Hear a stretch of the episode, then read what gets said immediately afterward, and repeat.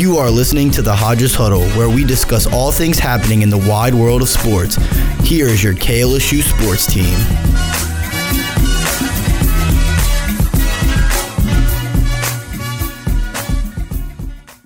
Welcome into the Hodges Huddle. I'm your host, Patricia Caputo. Joining me today is Andre Champagne and Cassidy Johnson. How are you all doing today? We're making it. I'm doing good. How are you? I'm good. Andre, you're getting by. Uh, we're getting by. Yeah. Okay, getting yeah, by. like like you know, four days till till another LSU game day. You're right. Okay, and guess what? By the time this podcast comes out, it will probably be only one day. All right, so our is true. listeners only have to sleep one night until LSU takes on Auburn.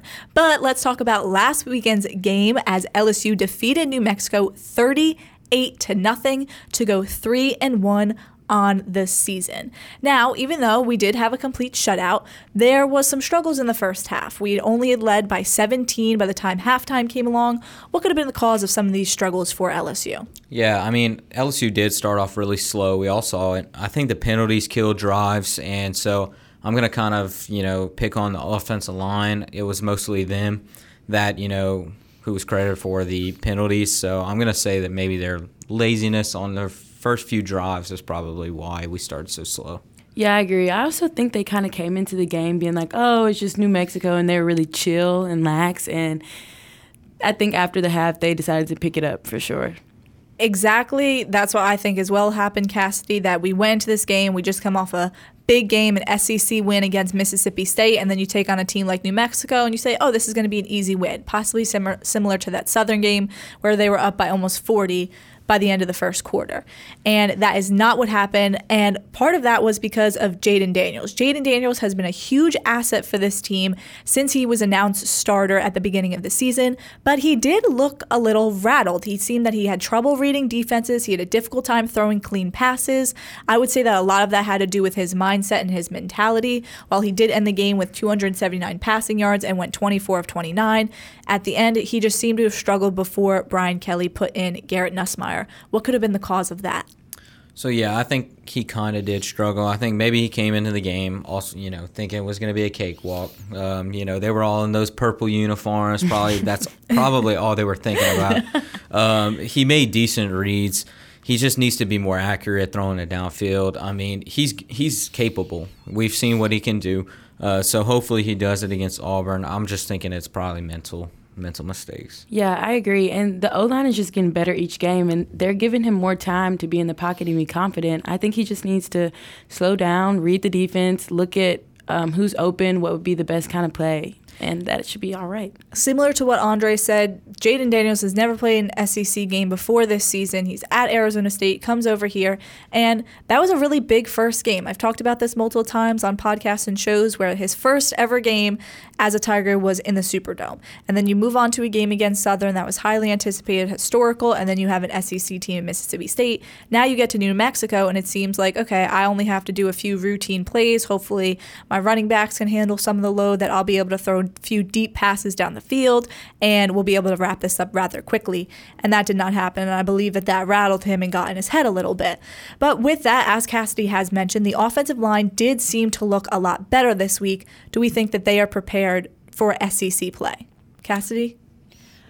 I think yeah. I mean, the SEC is just a different kind of different breed. You know what I'm saying? So can't be too confident, but I think you know they're getting better each game, and hopefully they continue to improve, and that the Auburn defense won't have much to do with them. Andre? Yeah, I, I mean, I love to see the offensive line this week. I'm gonna kind of talk about you know what they did this week that you know stood out to me. We were just more aggressive, and we read the defensive like blitzing. We read that so well. Uh, Brian Kelly mentioned he was like, um, these guys, you know, on the opposing defense this week, they were always moving, and it wasn't like you were assigned one guy. You were you were looking at you know who's who do you have to go after, not who's coming to you. So that's going to change, you know, with Auburn. Uh, other guys helped each other out when not blocking a guy, and that's what we kind of talked about earlier this season. We were like, where's the IQ of these guys, you know, of blocking and stuff, and we're starting to see it, and I'm super proud of it. That's what I'd like to see too. We know that they're freshmen, they're young. A lot of none of them, for the most part, have played together. At at this institution. Some of them have played in college football. A guy like Miles Frazier was at FIU until he transferred here this off season. I did like what I saw from him, just better at guarding. Even a game against Southern, he had just struggled to guard that right side, and it caused Jayden Daniels to be under pressure, having to scramble, having to run out of the pocket. That seems to be cleaned up a little bit more. You made that change, putting Emery Jr. Jones Jr. in. Although he is younger, they do seem to be cleaning up and getting more in rhythm and used to what their roles are in this offensive line. And let's discuss about this backfield now. As we know, John Emery Jr., this was his second game back from his suspension. Noah Cain did lead the running backs this week, 11 carries for 94 yards, whereas John Emery Jr. had 94 yards on nine carries. Are we expecting to see more for him? And or does Coach Kelly continue to say, hey, I'm going to put in all four backs, Josh Williams, Noah Cain, and now John Emery Jr., since Armoni Goodwin is most likely out for a few weeks. Yeah, I think he, he's going to earn his way to that starting role, but we're never going to see, you know, just a running back one. We're going to continue to see what be, we've been seeing this past month uh, because all four backs have a role in our offense, and they all play that role really well. So we're not going to just change it up just like that. We're going to stick to our game plan. Yeah, I agree. I can see Coach um, implementing all four backs because they're all really just great at what they do. They they're different players, and every different player is going to have a different kind of intensity and a different style of how they play. They have no trouble finding the end zone, so. I like the thought of there being a variety and of the backs and not just one running back. I like that as well. The thing about John Emery Jr. is that he can block. Right? He's another guy that can help protect Jayden Daniels, and that's extremely helpful. Nine times out of ten, a quarterback is going to want a guy who can block and who can protect them, then a guy who can just go out there and run the ball, right? So Josh Williams, Noah Cain, great assets for that. They can run the ball, but John Emery Jr. just has that talent, that skill that can help protect Jayden Daniels, especially with an offensive line that is growing, but there's still room to grow, as they may say, and still some problems with this offensive line. So having a guy like that is a great asset let's talk about these this wide receiver core right now. You had Kayshon Boutte, who was out because he had welcomed a child into the world. Congratulations to Kayshon. But that gave opportunities for guys like Brian Thomas Jr. and Jack Bech to make a difference in this offense. Let's talk about Brian Thomas Jr., who led the receiving core with 76 yards on three receptions, along with a touchdown. Does he see more of the field this Saturday after a performance like this? Yeah, I really think he's going to be a key guy in our offense coming up this Saturday because the attention is going to be put on Nabers. It's going to be put on Boutte. It's going to be up to you know guys like Brian Thomas Jr., Chris Hilton, um, Jack Bech. It's going to be up to those guys. And then Brian Thomas is just so physical. He's so tall. Mm-hmm. I think mm-hmm. he's like yes. 6'4", 6'5". He's going to win one-on-one coverages against Auburn. sorry defensive backs. Yeah, I agree. yes, I would say that as well. He is 6'4", Andre, 6'4", 201 pounds. And with that Boutte injury last season, we saw what the capabilities that Brian Thomas Jr. and Jack Bech both had. And the problem with this core is not that they're not great players, it's the fact that we just have so much depth. But that comes in handy when a guy like Boutte isn't able to play in a cir- circumstance such as this. So I do expect to see Brian Thomas Jr. have more of a role in this offense at down the road, along with Jack Bech, who was also back there returning punts and no muffs, very clean. Nothing to Malik Nabers. Malik Nabers is just great at what he does right now, playing at that wide receiver where Jack Bech is fast, he's big, he's physical, and he's able. I thought he did great back there, going out there, returning punts, minimal mistakes, and things of that nature, and almost had a return for a touchdown, yeah. but it got called back due to a penalty. So Coach was, was, so was, upset about that. They said he um it was called for blindside blocking, and he was like, and it wasn't even a yeah. Blindside. That's what he was it saying. He was like, if you know anything about football, like there was nothing. Mm-hmm yeah, he was like, he was like, well, in that case, there's going to be no punt touchdowns. Yeah, ever. yeah, that's what he was saying. I was like, Ooh. I'm unsure yeah. of exactly who the player was, but an LSU player, special was, teams player. Uh, I think it was Kobe Fields. Kobe Fields, then twice. I would say that he hit him from more of the side, so it wasn't so yeah. much a blind side because a blind side is typically in the back where you can't see anything at all, and you can't defend yourself. But correct, yeah. but this was seemed to be an opportunity where the New Mexico player could defend themselves, but yeah. the refs thought differently. So we move on. It's all right. We still shut them out. We won the game, and maybe we'll see Jack Bech there in the back again next week. Let's move on to this LSU defense. The LSU defense held New Mexico's quarterback Miles Kendrick to only 47 yards in the shutout win. Who stood out this week for the defense? I think, I mean, overall the defense was outstanding, but I would have to say Harold Perkins and Jarrick Bernard Converse. Um, Harold, you know, he filled in for BJ, and those are really big shoes to fill. And I think he did an outstanding job doing that. You know, there's a lot of shuffling and switching around due to injuries, but I just think overall it was a great showing for the defense. Jarrick Bernard Converse, he moved to safety since Major Burns is out, and Major Burns is going to be out for three to six weeks, coach says. So I think he did a great job. He racked up three solo tackles, and he just had a big Im- uh, impact on the field. Yeah, to me, it was a few guys. Uh, like Cassidy said, Harold Perkins was a guy that, you know, led the team in tackles just for this game. That's the second time he's done that this year and he just continues to impress us. Uh, then I'm going to say Greg Brooks Jr. I'm super impressed with Greg because he thrives in the safety position, and we had just recently switched him to safety uh, from nickel. So it was, it, I think he's just like blossoming there, and that's just his you know regular position where he's feeling comfortable. And I just got flashes of like Jamal Adams, like Okay. 2016. Okay, with some of these injuries, with Joe Foucha's suspension, which we'll talk about in a little, Jay Ward was injured, Major Burns now. There were some guys that had to step up. One of them being Harold Perkins. Even though he is such, just a freshman, he has stepped in this role. As you both said, he now leads in tackled, or he led in tackles for this game for the second time. Clearly, guys like BJ Ojulari, Ali Gaye, they're always there standing out. And then you also had a guy like Greg Brooks, transferred from Arkansas this offseason, who was able to step up and make plays and switch his position in a sense when needed because due to these injuries and possible suspensions. With that, this is what Brian Kelly had to say about Harold Perkins and his role in the defense on Monday during the press conference. Look, here's the thing with, with Harold. He's going to flash because of his skill set. I mean, he is twitchy. He is fast. Um, he, he has all those tools that are going to allow him to show. And then um, Matt's doing a great job of, of keeping it i- i- in a in the in the easiest form um, within the defense. Now let's talk about what Brian Kelly had just said and what would you all say that is Harold Perkins' role and do we do we like what Brian Kelly is doing, just limiting Harold Perkins in a sense, allowing him to get used to this defense and playing at the college level? Yeah, I think it's genius. You know, he's just a freshman, so he's kind of learning his role into the into the defense, and he's just like Brian Kelly said, he's so athletic that it's just hard to leave him off the field. So you have to utilize him in some way. I really think his side to side movement on the field is going to save LSU down the stretch in some games, especially SEC games. He's just very good at blitzing, and he's going to get better in coverage. We'll probably use him more with coverage and like run stuffs in the like in- I would say next year or just later this year because he's still learning his role. Yeah, I agree. He's very athletic, and not only that, but he is a playmaker. He gets things done. Um, in the New Mexico game, like um, Andre was saying, he had four solo tackles and had the assist with three other tackles. So he is a playmaker.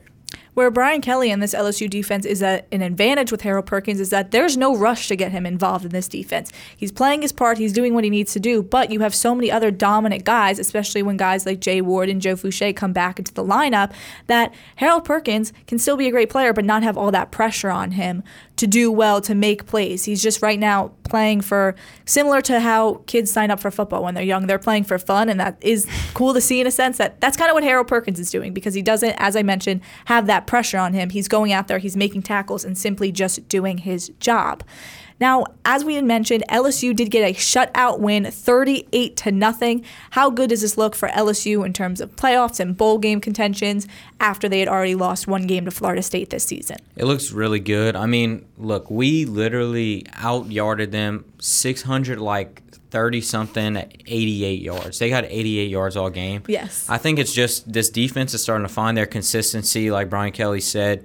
Uh, this defense is really legit, in my opinion, and it's just nice to have a competent defensive coordinator for once since Dave Aranda. Uh, so, I mean, they're literally only allowed four more yards than Georgia has all season. Yeah. So that's that's good company to be in. Yeah, I agree. And I mean, I think it looks amazing. I know some people might be like, oh, it's New Mexico, not even a Power Five school. But I think to shut out a team in general, that is very impressive. And the the manner that we did it, I think, is even more impressive. Right, as Andre had mentioned, LSU had 633 total yards. New Mexico 88 in rushing terms. LSU had 219, and then New Mexico had 41.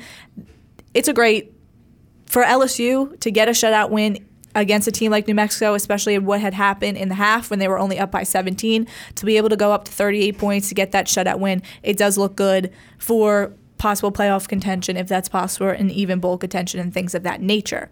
With that, Auburn will LSU will play Auburn and take them on at 6 p.m. next week in Jordan-Hare Stadium. Who does we need to keep out keep an eye out for on this Auburn offense or defense? Oh, we got to look out for Tank Bigsby. That's that's the biggest Yeah. guy. He's been he's been in playing in SEC f- like football for three years now. Uh, this is I think his fourth year. Is he a senior or something like that? But he is just so good and he's so big. He's I don't know. I would say he's probably a top three running back in the SEC, but.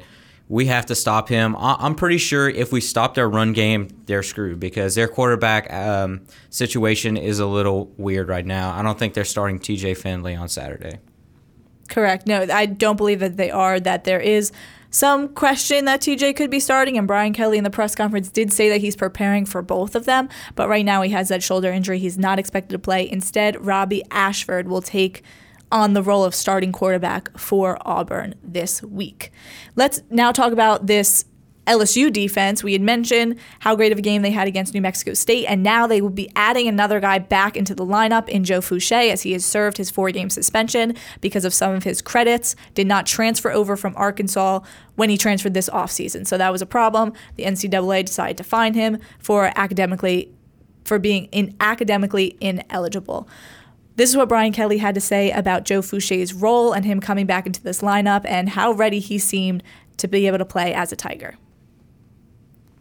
Yes, he's been actively involved. Um, I, I think the plan has been excellent. Um, he's been involved in any articulation between our offense and defense that hasn't involved game plan, which is quite a bit. Every day we'll have some 11 on 11 work where there is no, um, hey, we're getting ready for New Mexico or getting ready for Mississippi State. He's involved in that.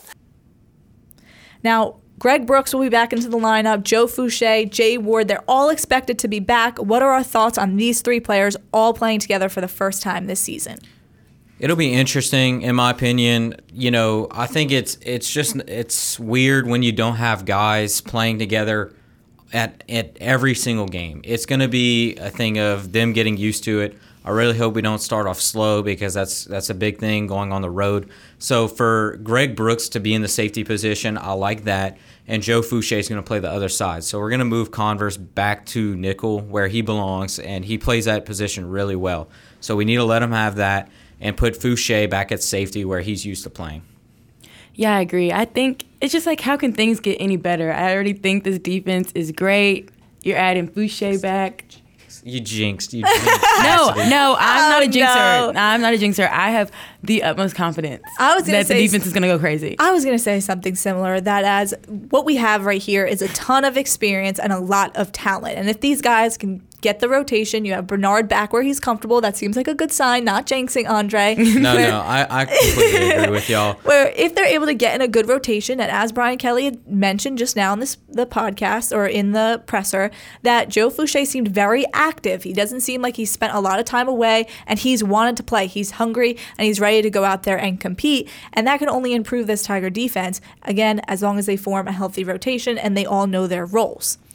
Now, this is LSU's first road game, official road game of the season. The farthest, they, farthest they've gone this year was to New Orleans, which for them could technically be a home game. It's only an hour away. So could a different setting with a newer team, still getting into the swing of things, possibly a, affect them getting into the groove of things? I think it definitely could, but we need to start fast. That's that's my thing. We've been starting up really slow. We're gonna have to turn it up a notch this weekend um, because we got to shut those fans up as soon as possible, giving them nothing to cheer for. For our younger guys, it's going to be a struggle, but this is where you have to stay focused. That's when our leaders are going to have to come in, play their part, settle them down. Um, but for the for the keys, I think if we really just shut down their the the quarterback we're going to be fine because mm-hmm. our defensive line's not going to let you know 200 yards up. I really think you know, like y'all said, I think we're going to dominate this game. I agree. I think, I mean, anytime there's an away game, you always have to worry about like it's going to be loud, their fans are crazy, it's going to be a hostile environment. You just got to lock in, honestly. And I think that we are going to dominate. I think the quarterback situation for Auburn, that is that's just a bad situation for them. So if I think as long as we take advantage of that, there's nothing we should worry about. Correct. We saw Hopefully. we saw Auburn Yeah. struggled last week against Missouri. They had Oh, nearly he's lost. bad. He's bad. I watched. I watched.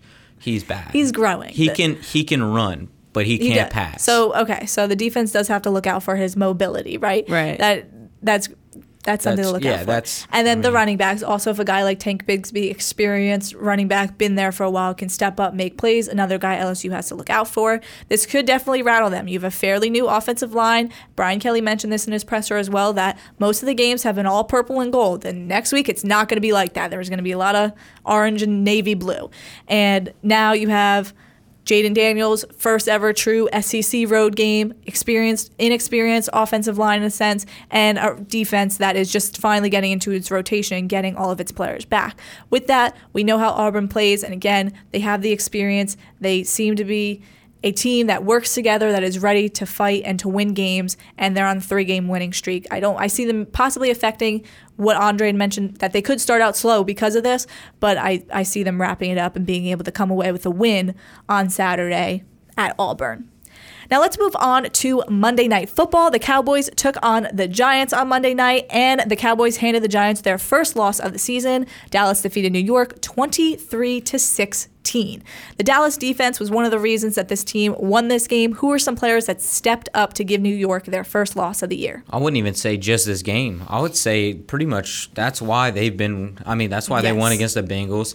That's why they kept it close with the Buccaneers. Mm-hmm. I mean, these guys. I mean, I would say Donovan Donovan Wilson, the safety, so good. Um, and Demarcus Lawrence, he had Yeah. three sacks. Yep. If he didn't get hurt, he was probably going to put up like a record or something. Yeah. Yeah, I, I said Demarcus Lawrence because yeah, he did have three sacks and he was really setting the tone for the for the Dallas defense. Um, but yeah, he did have that little injury, but um, they say he's all good to go, so that's great. And I think Trevon Diggs, I know he gets a lot of slack, but I think he was playing very aggressively, and he got that late game interception that mm-hmm. sealed the deal. So Now, yes, there was one that Trey Lance almost had that clear interception. I believe it was in the third quarter. Yeah. and he, couldn't come away with it. he He, is a overran for, it. yeah, he is a former wide receiver. So Troy Aikman was in a bit of shock. The announcer Troy Aikman was in a little bit of shock as to how Trevon couldn't get get that, but he did make up for it to close out the win against New York. And as Andre had mentioned, Demarcus Lawrence did look very good as well, and seems to be stepping into that leadership role for the Dallas Cowboys that they have waited so long for. Meanwhile, for New York, let's talk a little bit about Sterling Shepard. We'll give an update on him. He has torn his ACL and is out for the season. He was injured on a non contact injury while he was running a go route late in the fourth quarter. He immediately grabbed his knee and had to be carted off the field. Guys like o- Odell Beckham Jr. and other players around the NFL said that this is why they need natural grass, that the turf causes injuries. It's one of the reasons why Cowboys wide receiver Michael Gallup was injured last year, and now you see it in Sterling Shepard. Now, with that, it's a horrific situation, and Shepard will be out for the year, but you need guys to step up. And one of those guys could possibly be Kenny Golladay, who the Giants paid millions upon millions of dollars to help them win games. But last night, he had three targets for zero catches and two drops, and this was after last week he had expressed his frustrations with the media with the New York Giants not utilizing him like he thought he should be. He was paid, to be exact, $40 million guaranteed when he had signed his contract.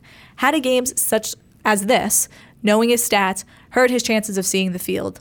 I mean, it definitely hurt his chances, you know, previously. But with you know Sterling out for the season now, he has to step up. Like he's gonna get playtime now. There's mm, there's literally nobody on that Giants team that could you know step up. I, I I'm not shaming the Giants. I'm just saying they have no depth at that position. So you know even he has to step up, and uh, even I thought the Giants were going to be, you know, a dark horse, you know, for the wild card. Not like anything crazy good, but you know, now just for them to be competitive, he has to step up because if they don't have good receivers, they're going to be seven and ten team. Yeah, I agree. And I think it's crazy. Like you just complained last week how you want your time to shine. You get your time to shine and you you put up a stat line like that. I think that's crazy. In games like that, you got to show up and you got to perform. Can't have an out like that after you just complained. And to me, that's a difference between good and great. That's Yeah. one of the reasons why I've always liked Terrell Owens and Deion Sanders because they talked a lot and a lot of players didn't like them and they thought that they were cocky, you may say, but then they went on the field and showed you exactly why.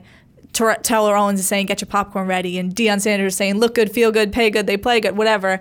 And that's why. When you have a guy like Kenny Golladay, if you're going to go out there and say that to the media, well, make sure you catch all three targets. Right. You're only being targeted three times in a game, make it count. And now, as Andre had said, you do have to step up because the Giants don't lack depth in that wide receiver core, and you can't rely on Saquon Barkley. You can't. Daniel Jones can't do it all himself, so you're going to need a guy like Kenny Golladay, who I had mentioned. You're paying $40 million of guaranteed money to step up and help this Giants offense make plays.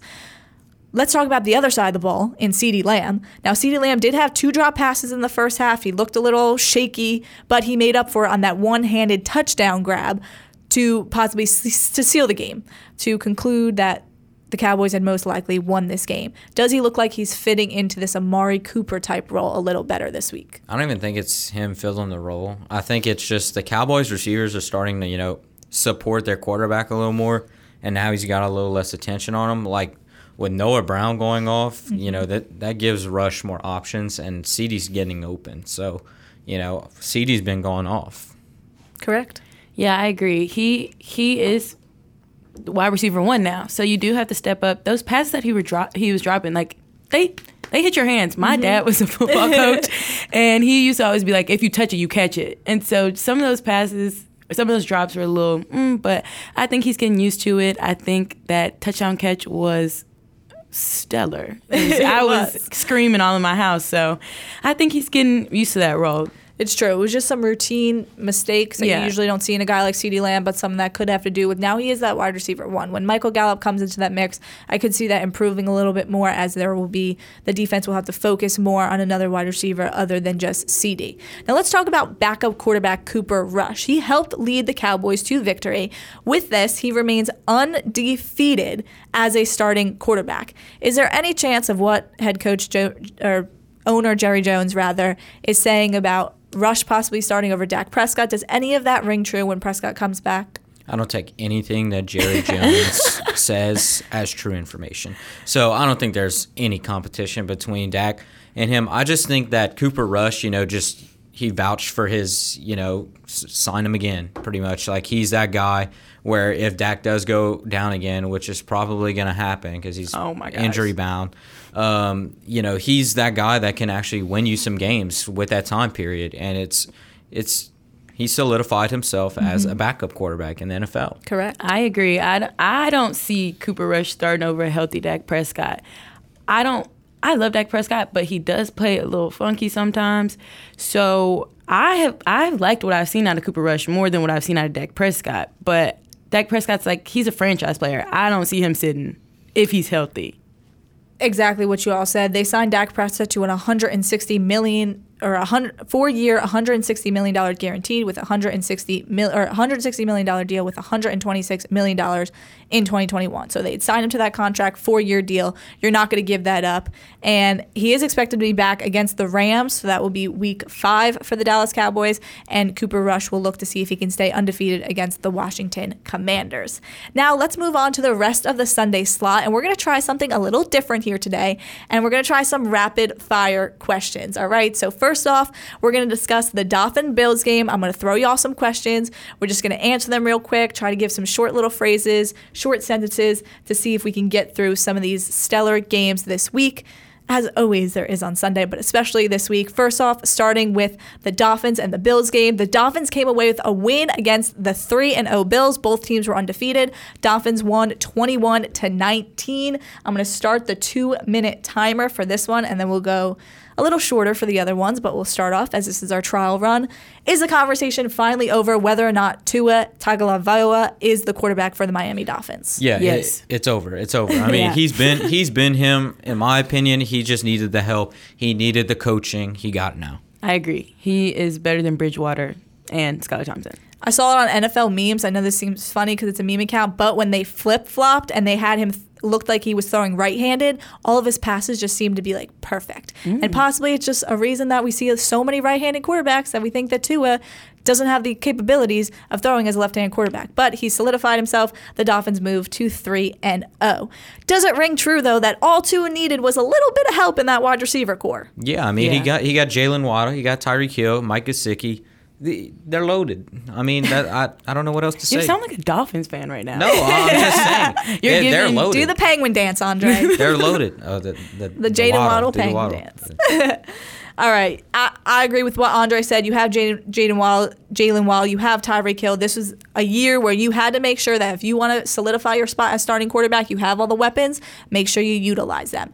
Josh Allen on the other side threw for 400 yards compared to Tua's 115. The Bills had 31 first downs compared to the Dolphins' 15, but the Bills had 52 yards worth of penalties. How does a game like this show that penalties can lose you games? Yeah, there was no way that the Dolphins should have won last week, but they did, and so you know that just shows you they like tripled their yardage too. So it was just it was ridiculous. It's the small things. Exactly, right? Of course, penalties are key. We have 25 seconds left. Now, what happened to the Bills in the final seconds? They ran out of time. They couldn't be able to snap the ball, and they lost the game to possibly where they could have won it with a field goal. Did they just not know there was enough time? They forgot how to spike the ball. Very messy. They seemed very slow. It was Yeah. very difficult. It was like, come on, y'all, y'all only got Offensive like four or five coordinator seconds. just you know Just throwing slamming fists everything. into the table. exactly. No timeouts. Exactly. I would have We been went mad too, for though. That would have made me so mad. All right, perfect. We did that in two minutes, y'all, but that was long questions. Okay, so now we're gonna try to narrow it down. I'm gonna let's do a minute thirty for the Packers. Let's do actually a minute thirty for the Broncos 49ers game. That was that Sunday night game. We'll finish talking about the goats in just a second.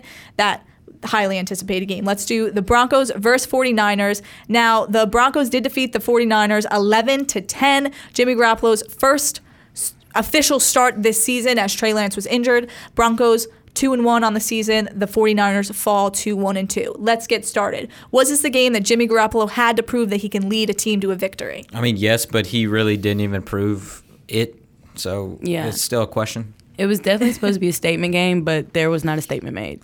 Correct. I agree with you both. Jimmy Garoppolo, 211 yards, went 18 of 29. Need to be a statement game, as Cassidy mentioned, and he was not able to get the job done. Left tackle Trent Williams is out for the month, at least a month, with a high ankle sprain. What does this mean for this 49ers offense?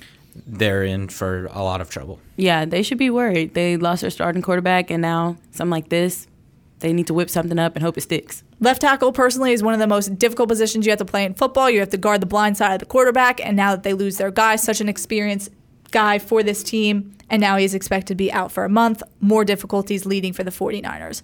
What is the cause of Russell Wilson in this slump as he had 184 yards last on It's not. A, it's not a slump. He's just mid. I was Okay. gonna say I love him. I was gonna say the same, but I think he's just washed. Wash. All right. I, I like think to say so. that he's just kind of getting used to the offense. He does have the I weapons. There's not much of an It- excuse, but I think if the you change offensive play calling has been horrible too. I'll give him that. Yeah. that. All right. Besides Wilson, who would you like to see step up for this offense? Courtland Jeudy. Sutton, where have you been? Definitely Jerry Jeudy. Jerry, I, I agree with Andre Courtland Sutton on my fantasy. Come on, where have you been, man? If I told you that the final score of this game was 11 to 10 with no context, do you would you say I was talking about a football game? I would think maybe a really, really good baseball game. I would think you were thinking of. I mean, talking about Yankees baseball. That, I would say that too. Exactly. All right. And guess what? The Yankees only won three to two against, or they lost three to two to the Blue Jays last night. So Crazy. But okay, now let's go to the the Bucks 49ers. Not as many questions. We're going to narrow it down to a minute. We're doing pretty well so far. We're we have only a few seconds left to spare, but for the first time, this is pretty good. The Packers Bucks game. This was supposed to be the battle of the goats. Tom Brady, Aaron Rodgers, possibly the last time ever that they compete against each other, and it was 14 to 12. Talk about an even better baseball score. All right, so let's get started. All right, how many more games can Aaron Rodgers play without a solid wide receiver core? Rodgers is going to be completely fine. People are overreacting to the wide receiver thing. I think he's still playoff bound, one to three seed in the NFC. Absolutely not. I give him one game. Oh, okay. I don't like Aaron Rodgers, though. Okay, now, uh, but see, Allen Lazard, you do have some guys like Christian Watson coming back. You're trying to get into the groove of things. Randall Al- Cobb. Randall Cobb, exactly. He was ill this season. I could see him making up for it. Now, was this game overhyped? Again, 14 to 12. Absolutely. Oh, yeah. Game definitely was overhyped. Battle of the Goats. It was more They're than kinda- what we had expected. I mean, Brady's washed. did Both teams played Oh, bad. I don't agree with that. Now the Bucks did bring up Cole Beasley after they deal, dealt with injuries from like guys like Julio Jones and the list goes on and on. Mike Evans, who was dealing with that one game suspension. Does did we expect to see more from Cole Beasley? Not at all, because he literally just got picked up like two weeks ago. So I mean, he's got no game experience from like the last few months. I expected more just because I know how good he can be, Mm-hmm. so it was kind of disappointing. I expected a little bit more, but it is what it is. As Andre said, he just got called up. Five seconds left, but we'll extend it for this question. Do Brady and Rodgers even like each other? Yeah, they definitely do. I think there's, I mean, they don't show it on the field. Obviously, they're both crybabies on the field, but outside, there's definitely respect there. I don't know if you watched the match, you know, with the golf thing. They were always, I mean, they were joking with each other all the time. I would say they're frenemies, but they do respect each other. I agree with the frenemies part. They, they respect each other, but for the most part, Tom Brady has almost always beaten Aaron Rodgers. And Aaron Rodgers, like, yeah, for the team, it comes away with the win. They had mentioned this on Good Morning Football, and I couldn't agree more. For the team, they got the win. But for Aaron Rodgers, that didn't look like a win in his win column if That- he's playing alone. It's about the dub. It is, but about the dub. At the end of the day, not it is like- about the win, but I do see what you're saying. Exactly. If you're Aaron Rodgers, knowing Aaron Rodgers, the type of competitor he is, it might not I mean, just be about the but dub for him. Right? Well, I, I like that. Okay, that was cool. That was Some fun. rapid fire questions. Hopefully, we'll get into the swing of that even more next week. But let's talk about our last topic of the day with women's tennis. Last week, the women's tennis had the Wahoo Invitational. The Tigers went 7 of 26. They had five wins in the singles, two in doubles. What does new new head coach Taylor Fogleman say to his team in the locker room after tough matches such as these? Just tell your team that it's still early. It's, it's really early, and and that they can shake back from this. You know, you're gonna have to go harder in practice. You got to push each other. That's that's what I say. Yeah, I agree. They have so many more matches after this. You just got to improve on the things that you saw that you probably didn't do that well on, and just pick it up a notch after that. Fogleman's a new coach. He does have some time to improve, but this team, they're just they have to find their rhythm, right? And exactly what you said, you have to move on. You have to take it. Okay, we lost, and now I know Cassie likes to say it short term memory, right? You got to Yeah. move on and be ready for the next match. The highlight of the Invitational was Comer and Sophia Carrington as they were the only doubles win in a 6 2 victory. Carrington is a senior. What asset can she bring to this team, especially under a new head coach? She can definitely step up and be the leader that every team needs. You always need someone who's just going to push you in a in the best way possible. So I think she can definitely step up and be a leader for sure. Yeah, I completely agree with Cassidy. Just bring the leadership. She has so much experience. You have to bring that to the table like all the time. You know, bring that. I don't care if you're not even the greatest on the team. Bring the experience, bring the leadership. You're old enough to, you know, tell your people you we've been through this. That's how it goes. Yep, and now she's been through two head two coaches now, so they have a new head coach implemented. She is a leader on this team, and it showed it in her doubles win in Wahoo, but also she has the experience in sense that she's been playing tennis since she was a child, since about started competitive about nine years old, and she's also a third generation tennis player. With these tournaments, players are also traveling to participate in personal matches. So they have the LSU matches and then other ones that they compete on their own. What kind of pressure could this have on a, a student athlete? I think it's it's it's a big deal, especially when your collegiate team is struggling. You want to go out there, prove your name. So I think for the biggest thing, it's kind of like how do you balance that? Yeah, I agree. Yeah, it is. It's difficult because not only like athletes similar to the football team, they have their football games and they have class, but now they're going out there and they're traveling on their own away from their team to try to make a name for themselves, to try to improve on their game as well and hopefully win a few tournaments. The tennis team will compete in their next match on October 1st in the ITA All American Championship in Cary, North Carolina. But before that, we had the honor to interview Sophia Carrington on the LSU tennis squad. As I had mentioned, she is a third generation tennis player. Her grandfather, Art Carrington, got to play with some of the greats, including Arthur Ashe, and her, her father, Lex Carrington, taught And all of her siblings all that they know about tennis, and now she's continued this journey. How are you today, Sophia? Good. How are you, Trish? I'm so good. I'm very excited to do this interview. We have lots to cover. For those of you who don't know Sophia, she is a senior on the LSU tennis team. In 2021, she made the all Louisiana second team and all SEC second team after earning 10 single wins. And most notably, she's a third generation tennis player. With that being said, can you give us a little bit of background of how you got into playing tennis? Hey, yeah, I mean, I think it said it right there, third generation. Um, tennis has always been something that's in, been in my family. It actually started with my great grandmother started playing back in the day, and then it transferred over to my grandfather and my dad, and now myself and my little sister. Um, but I think it really started with my grandfather getting into tennis. And with that, your grandfather, as you had mentioned, Arthur, or also known as Art Carrington, competed in the American Tennis Association, which was at the time the United States Tennis Association for African Americans. And your grandfather played in that during segregation. Yeah, um, that association was called the ATA. It's known as the African American Tennis Association. So um, at the time when he played, obviously our country lived in a world of segregation where blacks didn't have equal opportunities as white Americans. Um, so for my grandfather, he had to compete in totally separate Negro leagues as opposed to white tennis players who could play nationally and with different sections. So he didn't have that opportunity. Um, in fact, he had to be actually invited by so the ATA, the African American Tennis Association, they had opportunities sometimes to handpick players to represent their association to go and compete in nationals. So that was the only way you could play nationals as a black tennis player. And so he actually had the opportunity to do that, and that was his only way to really get out there at that time. And backtracking a little bit about your grandfather, he was the first student to receive an athletic scholarship at Hampton College in 1865, a school that Booker T. Washington had went to in 1868, and now today it is Hampton University. Do you know the reasoning behind your grandfather's decision to attend Hampton, and how did it set him up for the prolific tennis career he had? Yeah, so my pop up was from uh, right outside of New York City, a town called Elizabeth, New Jersey. And at the time, he was coached under a famous man named Sydney Llewellyn, who was also the tennis coach for Althea Gibson. Althea Gibson is one of the most notable African American tennis women, female tennis players in the world. Um, so for my grandfather at the time, you know, he competed in the ATA and different nationals, and he got to the finals of the ATA nationals and was actually the first um, African American man to play an ATA national that was televised at the time. So that gave him a lot of, you know, notability, and he was able to receive a scholarship to Hampton, which was an HBCU.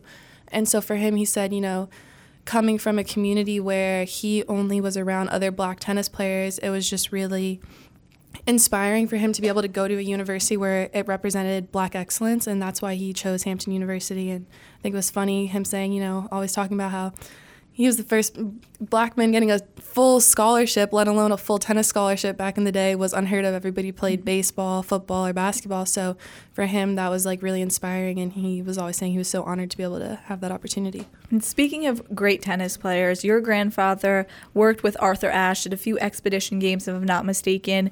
And Arthur Ashe was the first black man to win a U.S. Open tennis championship. How do the two of them help each other improve with their skills and just get better with each and every practice? Um, yeah, so my grandfather uh, playing at Hampton, um, his freshman year in 1966, he Hampton was the first black, the first HBCU to be invited to play in an NCAA national.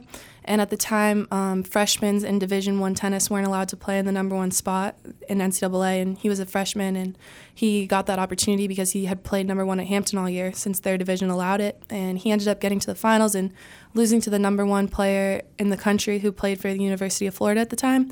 And from there, that kind of brought him a lot of attention where he ended up, you know, meeting Ashe and working with Llewellyn and Althea. You know, the black tennis community was small. And so he was able to, you know, train under Ashe and learn a lot from him and play doubles with him. And he felt like that really um, gave him a lot of opportunities he wouldn't have otherwise.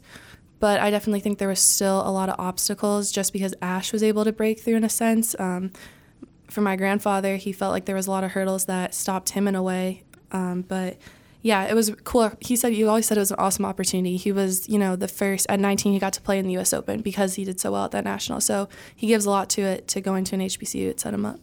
And as his career went on, he got to participate in the first televised ATA men's single championship in 1972. Now, he was defeated by Horace Reed, who won the title that following year in 1973. But did your get, grandfather ever talk to you about the emotions that he went through in each of those matches? Yeah, I feel like my grandfather, when it comes to him talking about his own personal emotions, it's like hit or miss if he really mm-hmm. experienced like he likes to talk about what he feels like his experiences did for other people and what it represents. And so for him, he just talked about being like super like nervous because he did not expect to like get to that point. But he also f- always talks about how it was just like a benchmark like in his life process to set him up to be like able to do other things. Always feel like some the next thing is possible. And as you has mentioned, your grandfather had to ask for permission to play in the UTSA because of segregation.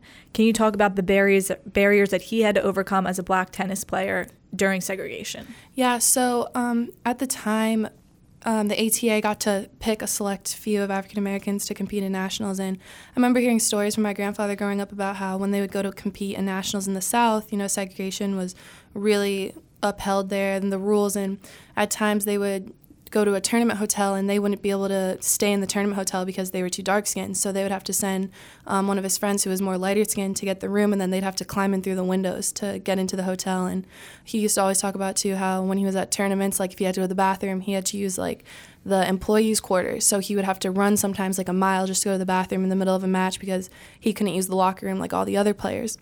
So I think, you know, for him, the barriers that he had to go through when you really think about it is really ex- like extensive and crazy to think about compared to the opportunities that we have now.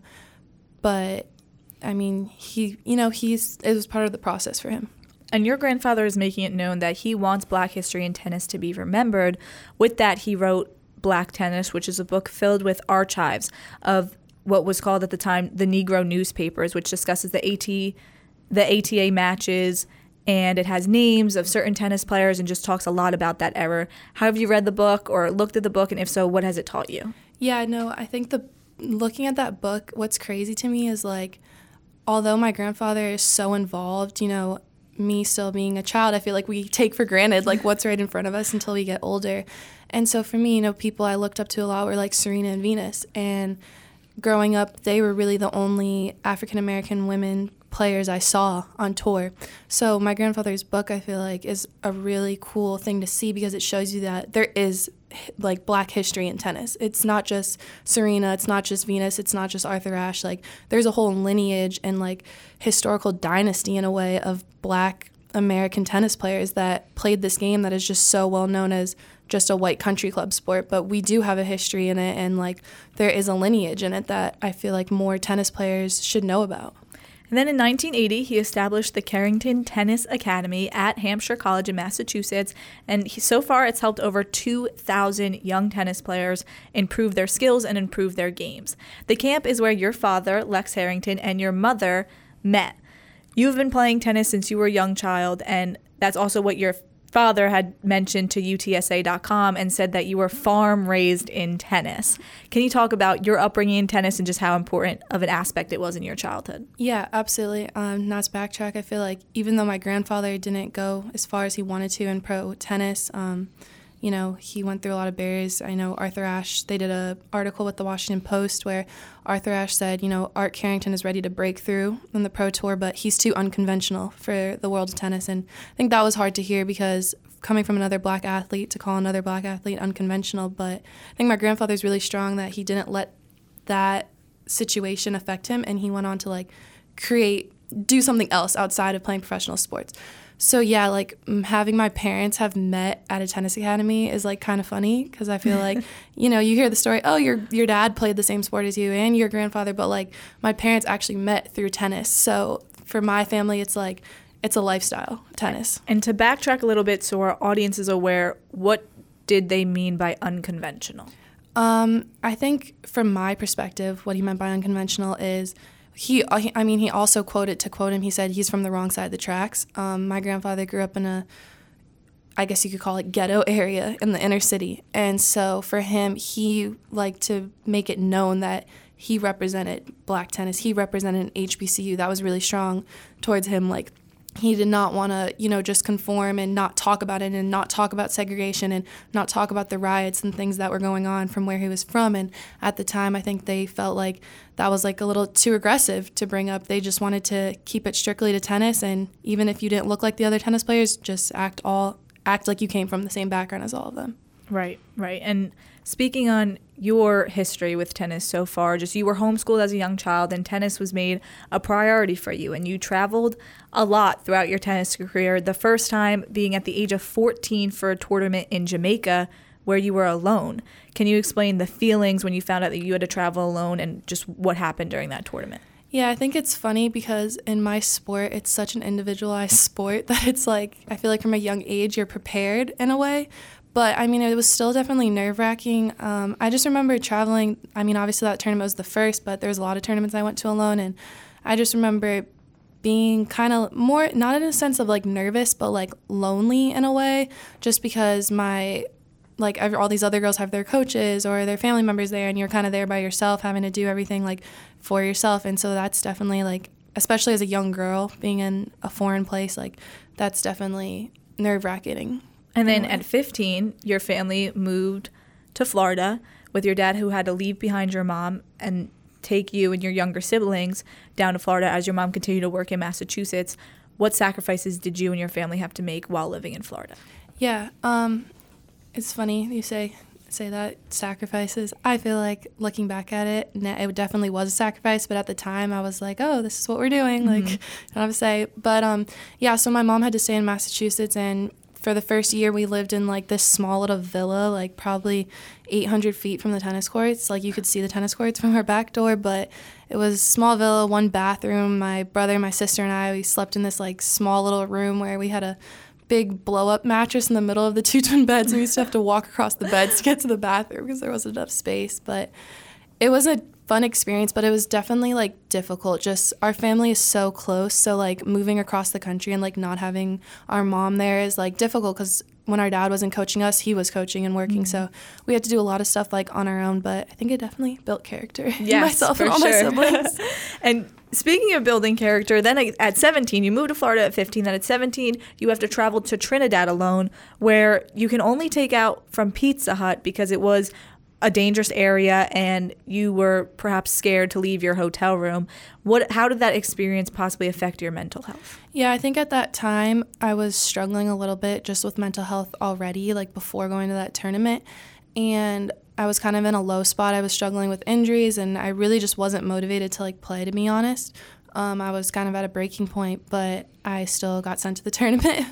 and I feel like being in that place, like, I feel like other athletes can relate to. Sometimes you hit that low where you're in a place where you're all alone and you know that the only thing that you can do to get yourself out of that low is, you know, really do like some self searching and think about why you do this. And even though I was in a situation where I was alone and it wasn't necessarily comfortable, I feel like that uncomfortableness really made me realize that I do love playing tennis. Like I as much as this was like put on me, it's a part of my life and this is what I want to do. And so I think that really that situation, that particular situation helped me really dig deep and realize like what I am as a person and why I do this. And now you are working towards a high level, trying to become an elite tennis player, and now you are struggling with your mental health. What steps did you take to try to to try to fix that mental health and put yourself first? Um, I think for everybody, like there, I think mental health is a really broad sh- spectrum, and I feel like everybody's journey is like different with it and how they overcome it.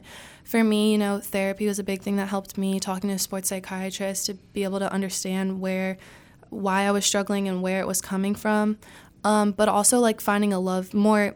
I guess in easier terms, aside from that, more of finding a love for the game again and like figuring out why I play it and like why I do it because I feel like sometimes that gets lost as athletes when we're nervous and we're stressful, we're stressed, and we have all these um, expectations put on us. It's really easy to lose sight of like why you do this, why you compete. And so for me, like that was the biggest thing to kickstart my mental health starting to get better. But I feel like mental health is something that if you've struggled with it, you know you struggle with it every day. It doesn't just go away.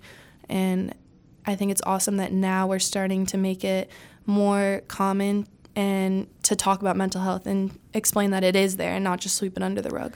And then we also mentioned growing through diversity, which perhaps adversity rather, which may have been something you've had to do at your years at LSU, as there have been a few scandals within this LSU tennis program. And one of that being that the Reveille did come out with an article about a year ago about the Reveille is a student run newspaper on the LSU campus, and it was about now former tennis head coach Julia Sells and, quote, her toxic culture within the program. The Reveille said that Sells gained national spotlight for allegedly ignoring reports that one of her players was a victim of rape, and the article went on to explain that Sells allegedly ignored her acts of domestic violence from a player's boyfriend and even instances where Sells tried to pin players against each other. With that being said, talking personally in your experiences, did Coach Julia Sells make you feel safe? I mean, off the rip, I would say I always felt safe under the Sells and like comfortable. I feel like you always have uncomfortable situations in sports with coaches. At times, you're not going to agree with them. For me, the extensiveness of like what was talked about in the article, I never experienced any of that. Um, a lot of this happened before I was there, so I can't speak to other players' experiences, and I can't you know, I just I can't relate in a sense because I wasn't there. That's their story to tell. Um, but for me, being under the Sells, I always felt comfortable and I always felt supported. I mean, they were a big reason that I came to LSU to start with, and so to hear that other people had different experiences is, you know, disheartening and hard to hear because that's really sad if that were if that's true. But um, for me, I always felt like I was comfortable and protected. And speaking of your injuries, you have mentioned before when we talked in the past that you've had an injury prone career. That was another mention in the article of Carrie Frankenberg, a former LSU tennis player, who told the Reveille that Sells accused her of faking her injury at the time. Can you talk a little bit about your injuries injuries within this LSU program and did you ever feel pressured to return to the courts? Yeah, um, for me, I definitely struggled with injury. Um, my freshman year, throughout my career being at school, my freshman year, I struggled with a back injury in season. Luckily, because of COVID, it got cut short. Um, but my injury also made me mature in a sense because I think part of it was on me. I think as athletes, like we really push ourselves to the limit, and nobody wants to say, "Oh, I, oh, coach, I can't go out there. I can't do my part." You know, like that's a difficult conversation to have. I think I had to do a lot of maturing to realize that if something does bother me, I have the right and I need to speak up about it for myself. And when I did do that, I felt like I was heard.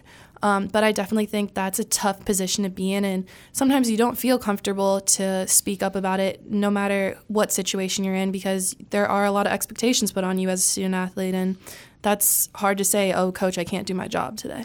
And with that, you had mentioned that your dad was your coach growing up. So did you develop possibly tougher skin than maybe some of the other athletes that you've been around in general, and that's why you look at coaches and how they act or how they respond to you differently? I feel like yeah, that definitely could have a part to play in a sense. I feel like everybody's experience, experiences, and past experiences contribute to how they're going to react to situations. Um, for me, I think my dad was definitely very hard on me growing up. Um, I wouldn't say it was I would regret any of it or like take any of it back because I think it made me the person I am today. But he definitely like instilled a culture in me where it was like, you know, you can't control what other people do. Like you can only control how it affects you. And so that's what I was always grown up hearing, you know, from my parents. Like if your if your dad gets upset on quarter, you feel like you did something wrong, like that's he's saying that stuff to you, but you have the control of if you take it and you know that's hard that's like a hard mindset to have and not everybody is like raised that way or has that mindset and i don't think that mindset is necessarily right to have you know? It shouldn't sometimes be that mindset of just take it and let it brush off. But i definitely would say yeah like for me compared to like maybe other players because i was raised like that i have a different look on things and with that being said, we had mentioned Julia Sells, and the article came out about her. And her husband, Michael Sells, was almost non existent in that article. And at the time, he was the co head coach. Do you believe that the gender differences is one of the reasons that she could have been a main target in that article? Um, I feel like with our team, at least my experience being there, a lot of like the personal stuff and, you know, Julia handled a lot of that stuff because they were co-head coaches. Everybody has a part to play. You know, even now, like having you know a head coach and assistant, they each have their own part. So I don't know if it was necessarily like a gender thing. I would say I think it just may have been like what the situations they were in. It just so happened that she was the one that was put in that situation and he wasn't. Um, for me, I always felt protected by both of them. I worked, I would think, I worked more closely with Mike on court actually. Um, and he worked alongside my dad for years before I came to LSU and I had never met Julia until I came on a visit to LSU, but I always felt comfortable around her and I felt I looked at her as like another mother figure when I was here. So, if something were to happen to you off the court during Coach Julia's time here at LSU, you would have felt safe and comfortable to tell her. Absolutely. I feel like Julia, I would always feel comfortable to tell Julia if something happened. I feel like she was. I had situations happen being here that were off court stuff that I she did help me through, and I can say other girls on my team went through the same thing that she she said they said they she stood by them at the times we were here. I'll definitely say like being a female coach, I think female co- females just in general in our society are perceived as being you know softer and more more gentle and when you're not like that, you know, you're mean or you're, you know, I'm, I don't know what the, I don't want to say the politically incorrect word, but you know. Um, but so Julie, I wouldn't say like, oh, I want to describe her as, oh my gosh, she's so warm and, you know, like she's such a nice and sweet coach. Like, no, she's tough. Like, she's going to be hard on you. Like, she's going to push you. But, you know, if she was a male coach, if she was Coach O, that, that mm-hmm. would be mm-hmm. normal, you know? So, I feel like, but off court stuff, I always felt comfortable to go to her. I, her being a female, I felt like she was understanding when I was going through like difficulties that female athletes go through. And Coach Julia and Michael Sells did decide to leave the program this offseason. What did you hear about that, and what did they say when they uh, announced that they were leaving? Um, yeah, so we didn't find out until you know the the end of the season that they were leaving, but the conversations that I had with them and the conversations they had with the team was, you know, it was just time for them to move on to the next step in life for their family. You know, it's you know, it's sad, but all the stuff that they went through here, they just felt like there was no much no more growth for them. Um, career wise to stay at LSU, and it was the best move for their family to get a fresh start and start over. And so I'm really happy for them. And I know, you know, Mike is coaching, going on to coach pro girls now, and that's something he loves to do. So as hard as it was to like see them go, I know it was the right thing for them to do for them. Then LSU did hire head coach now Taylor Fogleman, who helped lead the University of Texas to national championships each of the past two seasons. Just how is it? Do we feel comfortable with him? And what changes has he already made to the culture here at LSU? Yeah, you know, Taylor just got here. Um, he actually also hired assistant coach Chris Simpsons, who um, he played tennis at LSU, I think, from 2011 to 2015. So he's an LSU tennis alum. Um, Taylor's a Louisiana native, so right away, you know, he's had people come into the facility that he knows. You know, he seems very comfortable and at home in a sense here. I'm still getting to know him myself. I think the whole team is, but so far he's really encouraging and positive. He hasn't really shown any negative energy at all, and I think that's really inspiring. And that's what it takes to have a successful team. So, the rate it's going right now, I feel like LSU tennis has a bright future under his leadership. I think um, Taylor has really taken the proper course of action. He's, you know, I mean, in short terms, told her like you're off the team, like you're not associated. We don't want you associated with LSU tennis in any way. Like we don't stand for this. We don't condone this. And you know, I think it's hard to make a decision in situations like this. But I definitely agree with him. You know, being a black athlete, I think there's no excuse for saying things like that, especially publicly. It's offensive, and no matter what your meaning behind it was, it's just something you know you don't say. And with Coach Fogleman, did he ever talk to you. This this article just happened three days ago. This podcast is recorded on September 20th, and the article was released three days prior to this did he has he talked to you yet and your team to reassure you that this is unacceptable behavior? Yeah so we were actually in virginia playing a tournament the day that this came out and um, i ended up finding out that our athletic trainer showed him the video once it came out and to make him aware of it and when he saw it he you know after the match he sat us all down and he said we have a really important very not really very important issue to speak about and topic and you know he brought up he's like i'm sure a lot of you have seen what was said and I want to let you know that she's no longer on the team. Like I've already made the call. She's not. I told her she's not linked to us at all anymore. Like sh- we don't stand for this. And he basically said to us, you know, I don't condone this behavior at all, and there's no excuses for this type of behavior. And I think he, for a difficult situation, and him just getting here and not knowing us very well, he handled it really well. He came up to me afterwards separately and was just like, are you okay? I want to make sure you're comfortable and you know that I don't stand for this. And I appreciated it because even though I think she didn't directly try to offend anybody, but it's offensive to a lot of people. So I think the way he handled it was admirable. Correct, no doubt. And with that, we talked about your tennis coaches and how you were at a tournament at the time for LSU, but you also have the ability to compete in tournaments outside of LSU, mostly in the summer due to scheduling. What disadvantages do you face when it comes to competing in tournaments outside of the university? Um, yeah, so I'm actually going to play in a pro tournament next week in Austin, Texas, and then I'm right after flying straight to another collegiate tournament. Um, I would say the obstacles would just be like, you know, when we play outside of a lot of tennis players across the country do this, but when we play outside of NCAA tournaments, these tournaments usually last a week if you keep winning. So we're missing class for a week at a time. It's a rigorous schedule, but it's what we want to do. And it's unfortunate that, you know, there's not as much like slack given to us. You know, we still have to complete the same amount of classes as everybody else. Like, we don't get special treatment or get to, you know, some fall sports get to take less classes because they're in season. We don't get that. And we travel, you know, a lot.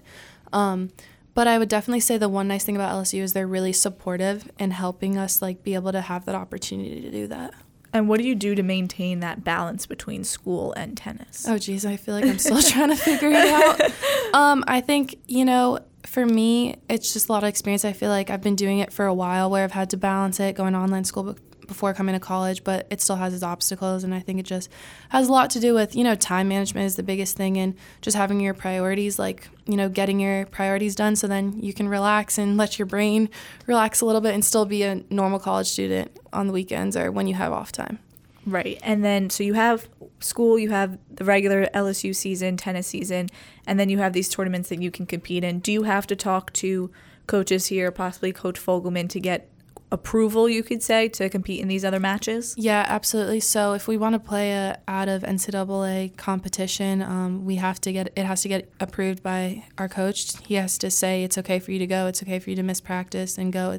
Um, we also have to get approved by compliance to say, yeah, it's okay to leave and miss class. Um, you know, for the first three years I was here, I had to go and actually personally talk to my professors and, in a sense, kind of like beg them to be like, can you please not, you know, can you please give me an excused absence and not take points off of my grade because I want to go and compete? Um, so those are definitely some of the hurdles we have to go through as tennis players in college.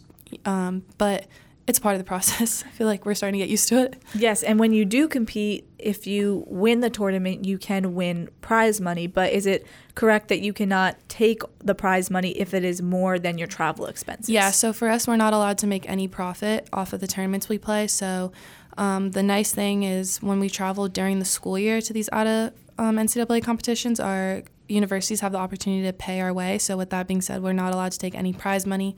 However, in the summer, um, which is most in the summer is as a tennis player is usually when you have the time to play a lot of outside of NCAA competitions. The school can't pay for our expenses, so we have to pay for our expenses, and the only money we can take is if it exactly equals out the expenses we spent at the tournaments on the dot. When, which honestly, when you're playing, you know, an out of NCAA tournament, when you add up flights, hotel, food, transportation, and say you lose first round, you're only going home with $150. Mm-hmm. That's not really going to cover right. anything.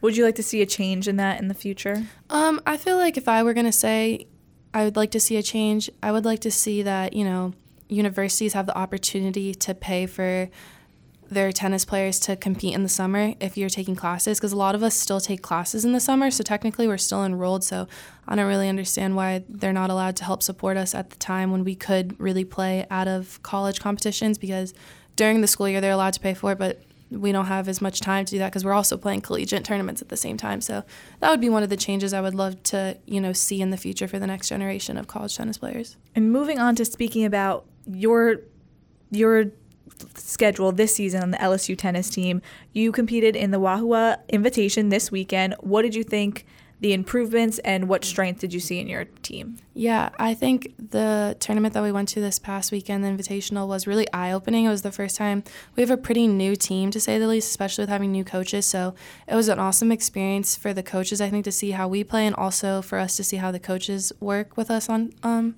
on court.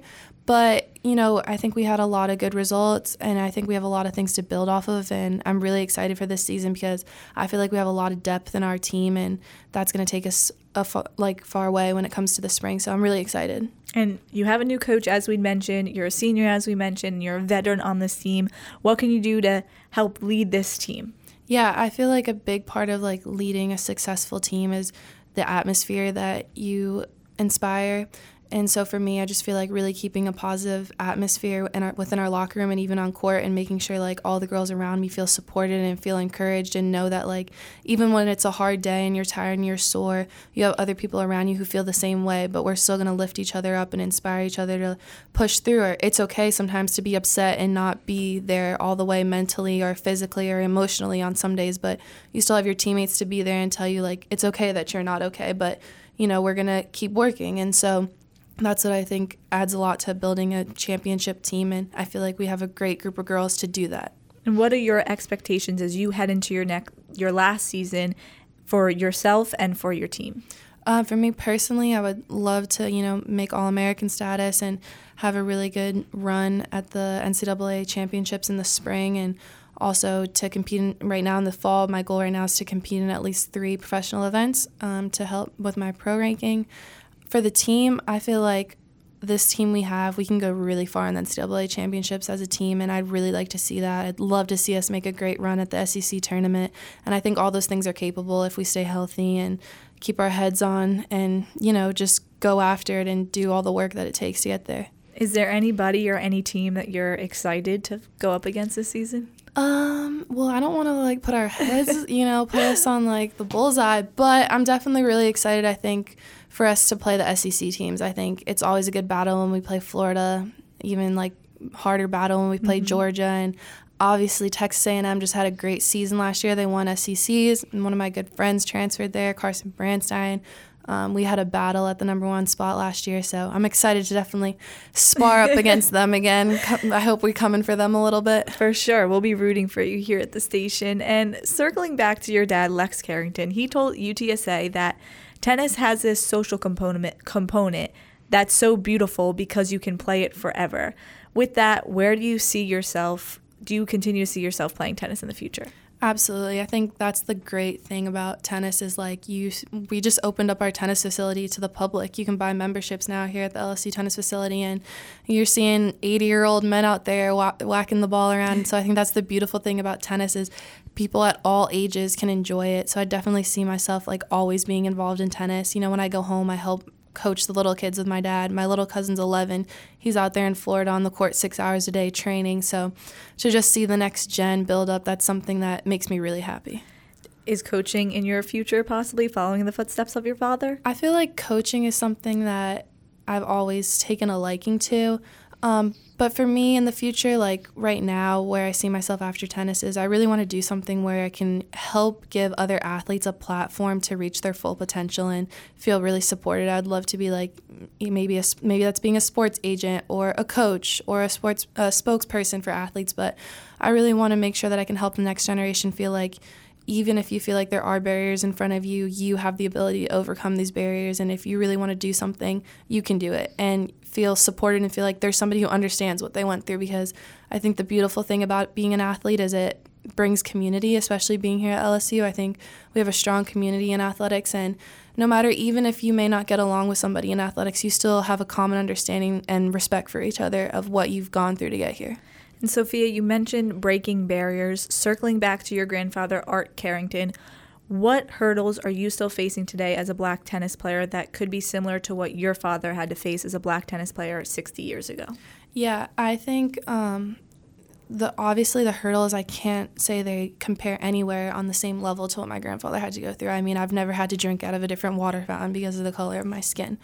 But I think the interesting thing about sports and being a black athlete is I remember being at a tournament one time with three of my girlfriends and one of my friends, Delana, she's mixed like me, and my friend Alana is not, and my friend Haley's African American. We're all there standing around each other, and one of the tennis boys came up to us and he was like, Why do all the black girls always hang around each other?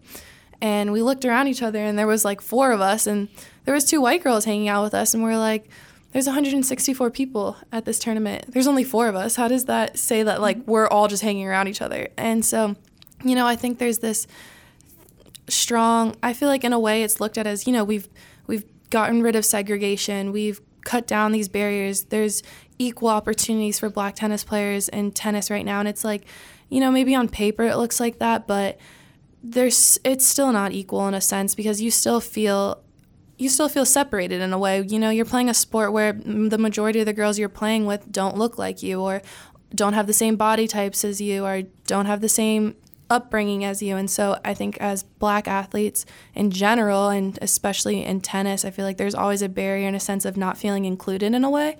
But I feel like Serena and Venus really opened up the door to be like, you know, you can play this sport that's looked at as just a white sport. You have the ability to do it and you do belong. Like, so I think that's to spin back to my grandfather's book. What's so great about it is like it shows that there is a history of black tennis and you know, I think there's always going to be barriers as just being African Americans in the society we live in, but I hope for the best it'll change. I think eventually, you know, with time, people are becoming more aware, and that's the first step to it. And with the experiences that you've had, the experiences you've heard from your father and your grandfather, as a D1 tennis player, how do you want to use your platform? You know, I feel like I have a platform in a sense to, like, you know, be. Sorry, now I'm stuck.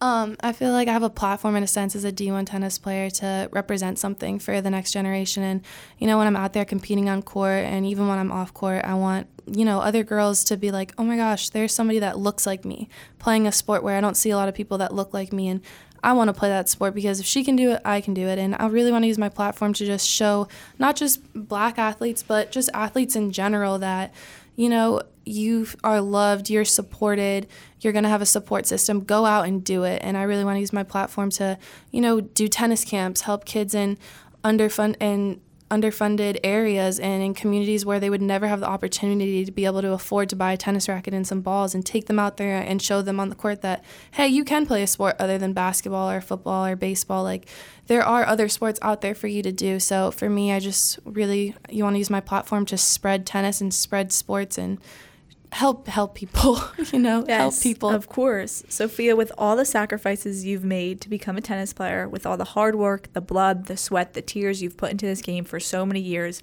where would you be without the game of tennis Oh, that's a hard question. um, I don't really know where I'd be without the game of tennis because I feel like although it's a sport, it's also a way of life. Like I said before with my family, I remember, you know, normal kids go to daycare when their parents are at work, and I was sleeping on the tennis court with my blanket.